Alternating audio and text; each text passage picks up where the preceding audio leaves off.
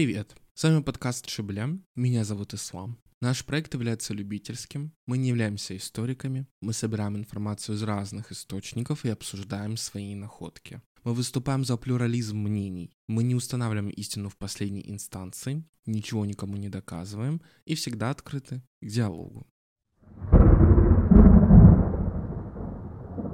Итак, долгожданная, мною, по крайней мере, вторая часть о Инале Светлом, или Инал Фыж, или Пшишхо, Инал Светлый, вышла, да, вы ее сейчас слушаете. И здесь, как я обещал в первом выпуске моего цикла о, о черкесских аристократических домах и их связях, я буду рассказывать о захоронении Инала, о его могиле и о всех легендах, версиях. И, ну, в принципе, я расскажу основную версию, да, которую я тоже считаю, в принципе, достаточно достоверной. И э, постараюсь немножко ввести вообще в, в курс дела того, на каком этапе изучения этого вопроса находится сейчас, потому что это захоронение потенциально дожило до наших дней, и, в принципе, его можно найти, посмотреть при желании, при очень большом желании.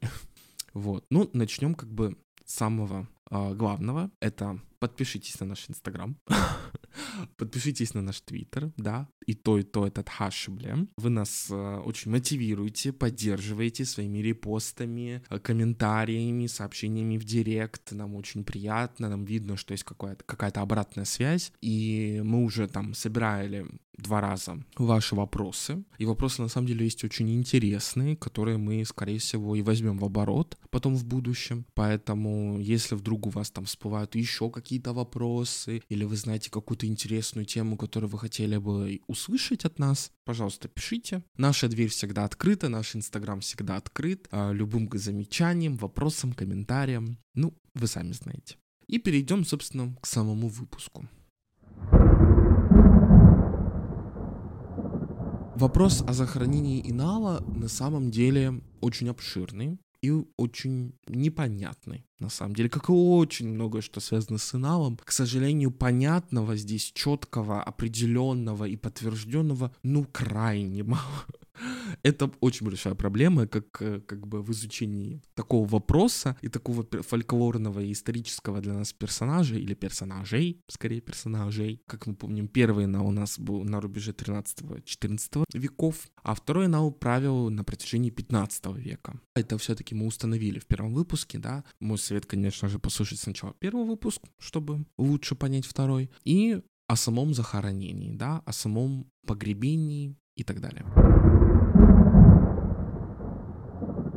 Самое важное что я хочу отметить в этом выпуске. Я буду ссылаться и использовать э, какие-то цитаты из очень интересной и очень хорошей статьи Жирослана Кагазежева. Это историк, который сам ездил в экспедицию на потенциальное место захоронения Инала. И более подробно о э, его экспедиции, его таком приключении, можно сказать, можно почитать. Можно, в принципе, по его имени, фамилии найти эту статью, это несложно. Но я буду рассказывать именно какие-то а, определенные моменты из этого его рассказа, потому что они очень важные, они очень редкие а, и обладают достаточно большой для нас ценностью, да, все-таки если мы хотим понять действительно, где он похоронен, и если похоронен там, где все говорят, правда это или нет. Ну и не буду уже томить, все-таки официальная историография нам говорит, что Инал похоронен у нас в Абхазии, в одном из главных святилищ Абхазии это Инал-Куба, это гора Инала или мавзолей Инала,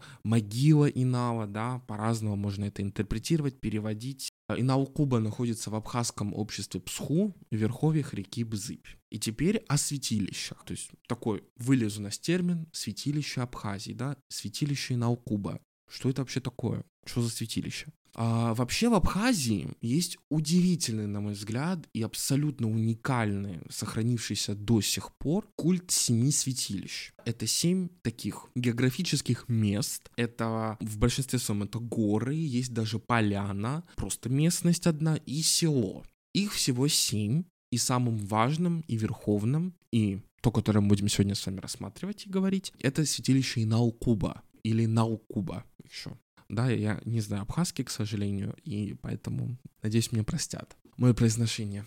Но как бы такая сводная информация о святилищах. Это семь мест на территории Абхазии, почитаемых абхазской традиционной религии в качестве священных. Семь святилищ почитаются большинством абхазов, в том числе и христианами, и мусульманами, да, то есть здесь мы видим, что это как это большая, очень важная для этноса вещь, которая даже above то есть выше каких-то религиозных вопросов, да, это что-то очень-очень важное такое, этнообразующее в каком-то смысле. Каждое святилище имеет свой жреческий род или фамилию. Также, кроме указанных семи святилищ, исторически являющихся общеабхазскими, да, то есть это для всех и у всех, Практически у каждого абхазского рода имеется свое маленькое святилище, как правило, являющееся местом проведения родовых молений. Это вообще, на мой взгляд, очень важная очень интересная как бы особенность, которая очень-очень ценная. Как я знаю, она до сих пор сохраняется и э, культивируется. По представлениям абхазов, совравший перед святилищем вскоре обязательно будет наказан высшими силами. Поэтому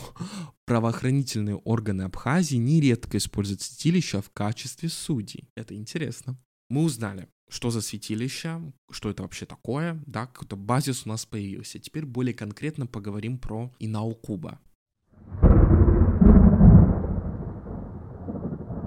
Святилище находится в Сухумском районе, в пяти километрах от села Псху. Здесь мы уже переходим постепенно к статье Жираслана Гагазежева. Важно вообще отметить, что аналогия выстраивается сразу, да, это бросается в глаза, это логично. Инал, Инал Куба, Инал Светлый, могила Инала, все. Мы сразу все поняли, все увидели. Все не так просто. Начнем с этого. Вообще первым упоминанием историческим могилы Инала как Инал Куба в Абхазии является такой труд Ногмова, который очень важный, на который мы очень часто ссылаемся в разных аспектах. Это история адыгейского народа или адыгейского народа. Согласно его данным, соответственно, Инау захоронен в Наукубе в Абхазии. И вот цитата. «Теперь народ свято чтит прах Инала, запрещает пасти скот вблизи его могилы, убивать зверя в ее окрестности считается преступлением». Очень важно отметить, что до сих пор эти постулаты, эти правила не глаз, ну, и, в принципе, даже, наверное, гласные, они соблюдаются, их нельзя нарушать ни в коем случае. И дальше мы в этой статье, в этом рассказе мы это увидим. Другой исследователь, Леонид Иванович Лавров, кавказовед, очень большой и очень, в принципе, важный. И у него есть очень много интересных работ, связанных и с абхазами, и с адыгами, и вообще с абхазско-адыгским этносом, да, если все-таки мы можем так говорить, так утверждать. Он свидетельствует. Старики Абазины рассказывали, что на границе их с абхазами была почитаемая могила Инау-Кубе, Иналов мавзолей. Это то, что пишет у нас Леонид Иванович Лавров. Здесь мы уже можем более подробно перейти к историям о самом захоронении и самой как бы экспедиции. Цитата. По словам Заура Чичпа, его семья передавала титул верховного жреца Абхазии с поколения в поколение на протяжении тысячи с лишним лет. И Наукубе – древнейшая святыня абхазов. И здесь автор цитирует археолога Вадима Бжанию, который говорит, что на территории Псху и в его окружении археологические исследования при Черноморской экспедиции Института археологии СССР и Абхазского института гуманитарных исследований в 70-80-х обнаружили несколько курганных групп, предположительно относящихся к типу кабардинских курганов. Все, наше расследование закончилось. Вот оно. Это оно, то, о чем мы как бы думали и предполагали.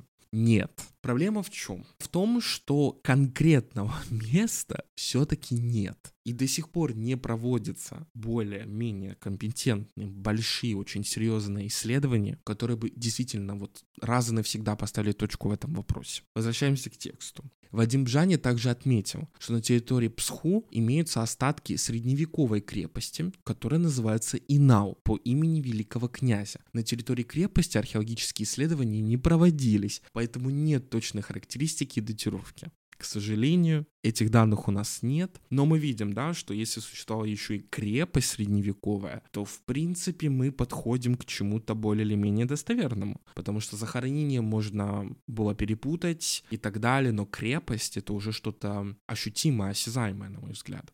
Теперь более подробно про эту крепость. Данная крепость, судя по всему, являлась хорошо укрепленным пунктом по пути на Северный Кавказ через Санчарский перевал. Осмотр имевшихся поблизости курганов кабардинского типа позволяет предположить, что они относятся к 14-15 веку. Вспоминаем, что Инау, а точнее второй Инау, да, из нашего первого выпуска, он у нас правил в 15 веке. То есть по датам, по эпохам мы совпадаем в этом вопросе. И как бы все еще продолжается какая-то логическая цепочка. Они характеризовались курганными насыпями со сплошной панцирной обкладкой или широким кольцом у основания насыпи. Такого же типа курганы обнаружены и на территории Северного Кавказа, в местах расселения кабардинцев, также с 14-15 веков. Да, вот в такой вот промежуток. Основание крепости Инау можно отнести примерно к тому же периоду, как мы сами сказали. Все это лишний раз свидетельствует о времени деятельности князя Инала, а именно 14-15, скорее даже 15 век. Здесь очень интересное сейчас будет свидетельство старейшего жителя села Псху Калашникова Петра Степановича 1934 года рождения, который рассказал, что еще в советское время, в 30-е и в 40-е, на поклонение Кенау Кубе приходили кабардинцы и черкесы, адыги. Они пригоняли скот, половину которого резали, половину отпускали у подножия Инау-Кубе, с западной стороны которого имелась жертвенная плита. Он также сообщил, что лет 200 тому назад гора была лысой, а лес появился позднее. И на самом деле здесь же в статье пишется, что все жители села Псху, и этнические абхазы, и русские, и не только, все почитают и и называют гору святой. То есть это настолько такая действительно большая и важная единица истории, единица географическая, может быть даже какая-то энергетическая, да, сейчас мы перейдем к этим рассказам о разных необычных явлениях вокруг этого, и вообще это все такая мистика, то есть все-таки это влияет на всех, кто находится вокруг этой местности, и очень многие почитают и действительно считают эту местность какой-то святой и важной.